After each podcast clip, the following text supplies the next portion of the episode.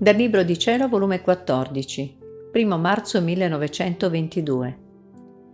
Come Gesù resta incatenato dall'anima che fa la sua volontà e l'anima da Gesù. Stavo molto afflitta per la privazione del mio dolce Gesù, onde dopo molto stentare è venuto, e dalle sue piaghe faceva scorrere il suo sangue sul mio petto, intorno al mio collo, e come cadevano su di me quelle gocce di sangue, si formavano come tanti rubini fulgidissimi, che formavano il più bello degli ornamenti. E Gesù mi guardava e mi ha detto, Figlia mia, come ti sta bene la collana del mio sangue, come ti abbellisce, guarda, guarda tu stessa, come ti fa parere più bella. Ed io, un po' corrucciata perché mi aveva fatto tanto aspettare nel venire, ho detto, Amor mio e vita mia, quanto amerei per collana un tuo braccio stretto al mio collo. Questo sì mi farebbe piacere, perché sentirei la vita e mi attaccherei tanto che non ti farei più fuggire.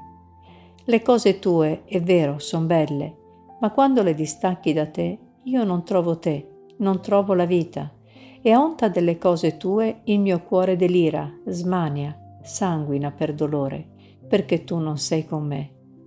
Ah, se sapessi in che tortura mi metti quando non vieni, ti guarderesti bene di farmi tanto aspettare.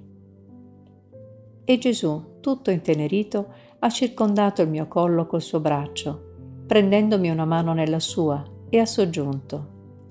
Lo so, lo so quanto soffri, e accontentarti ecco il mio braccio come collana intorno al tuo collo. Non sei contenta ora? Sappi che chi fa la mia volontà non posso farne a meno di contentarla, perché come respira così forma l'aria del mio volere intorno a me, in modo che non solo mi cinge il collo, ma tutta la vita. Io resto come incatenato e inceppato dall'anima nella stessa fortezza della mia volontà.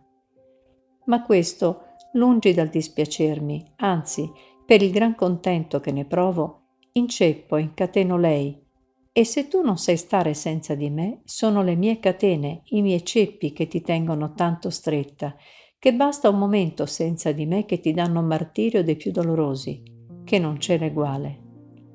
Povera figlia, povera figlia, povera figlia, hai ragione. Io terrò conto di tutto, ma non ti lascio, anzi mi chiudo in te per godermi l'aria del mio volere, che mi formi tu stessa, perché aria della mia volontà è il tuo palpito, il tuo pensiero, il tuo desiderio, il tuo moto, e io in quest'aria troverò il mio poggio, la mia difesa e il più bel riposo sul tuo petto.